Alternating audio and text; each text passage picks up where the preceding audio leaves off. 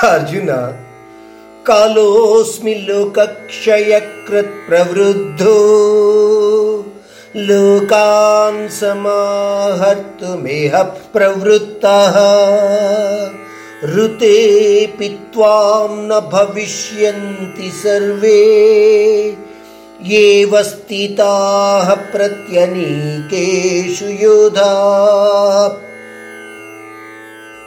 अर्जुन के प्रश्नों के उत्तर में श्री कृष्ण कहते हैं कि इस लौकिक रूप में सभी प्राणियों और संपूर्ण ब्रह्मांड के विनाश के रूप में मैं वह समय हूँ।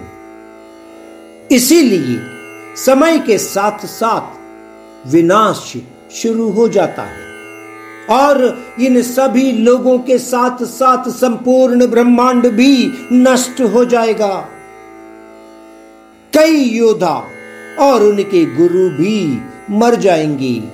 अर्जुन, यह तक कि आपके हस्तक्षेप और भागीदारी के बिना ही यह सब काम हो जाएँगे।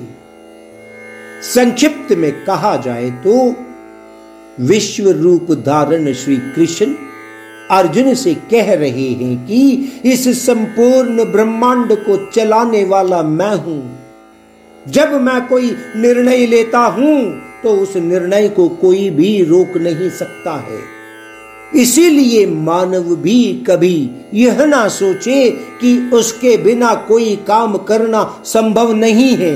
कर्मों को करते रहो और फल प्राप्ति विषय को मुझ पर छोड़ दो।